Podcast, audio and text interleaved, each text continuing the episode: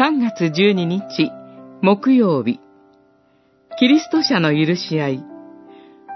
フィレモンへの手紙。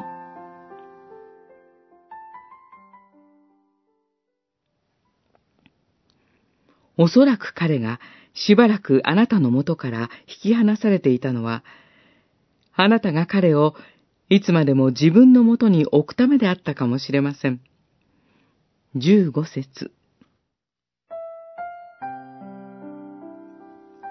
フィレモンへの手紙は、教会の交わりに欠かせない許し合いを私たちに教えています。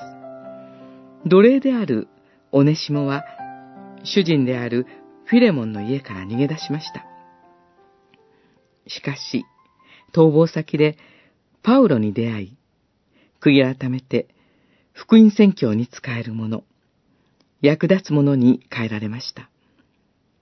そのおねしもを戻すので許してほしいというのがパウロの願いです。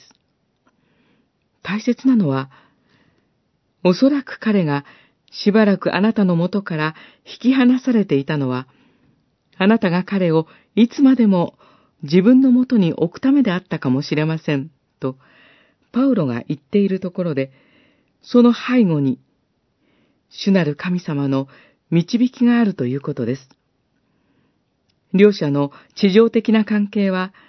しばらくで、逃亡奴隷と、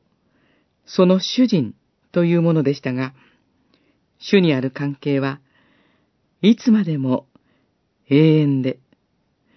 愛する兄弟というものに変えられるのです。パウロは自分がキリストイエスの囚人であることを繰り返しながら、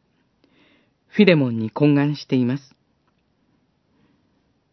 私たちキリスト者はすべて、キリストイエスの囚人であり、これが主にある私たちの関係の土台で、ここにだけ